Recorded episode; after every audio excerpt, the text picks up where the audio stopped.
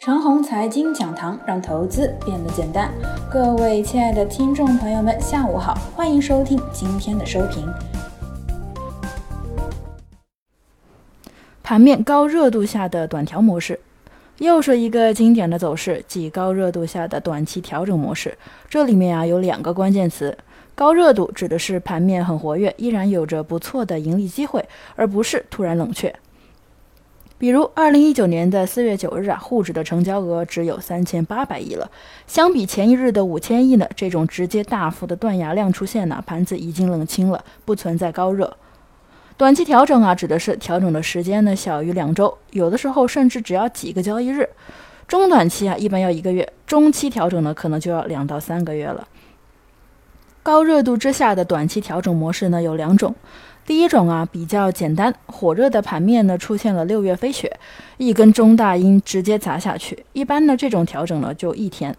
第二种就比较复杂了，再热的盘面呢，一般都有分。热门和冷门行情当中呢，偏冷的区域持续砸盘，带着指数往下走。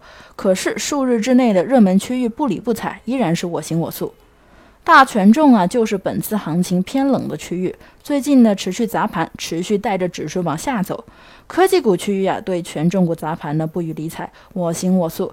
这个现象一直持续到了昨天。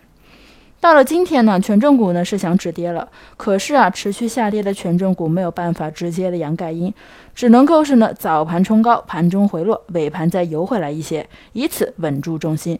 如此啊，至少在接下来的几天里面呢，权重股不会再群体性的下跌了。权重股这么一冲一落，等于怂恿持续火热的个股调整。注意啊，个股如果一点都不调整的话呢，本次大势的调整就不可能结束。怂恿这个词语是什么意思呢？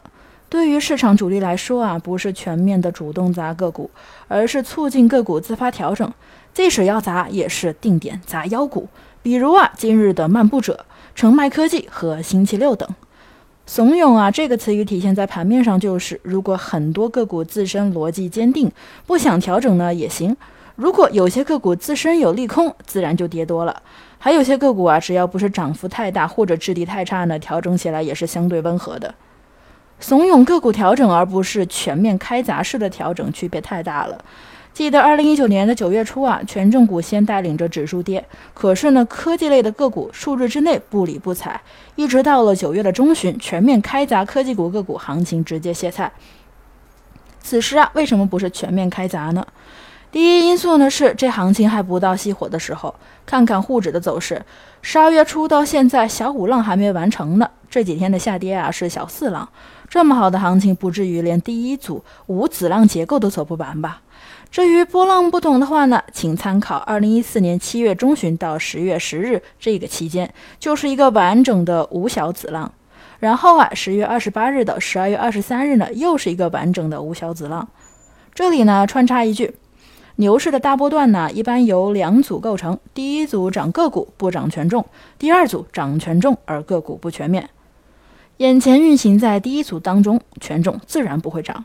第二个因素呢，毕竟要春节了，只能够促进调整而不能主动开砸。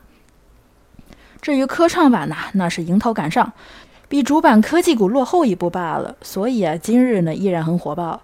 至于指数啊，我想呢下周一指数就一扬波起来。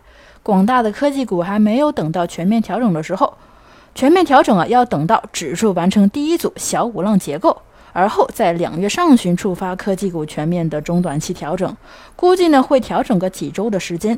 调好之后啊，如果股市给力，会进入第二组的小五浪上涨，届时呢权重股会给力一些。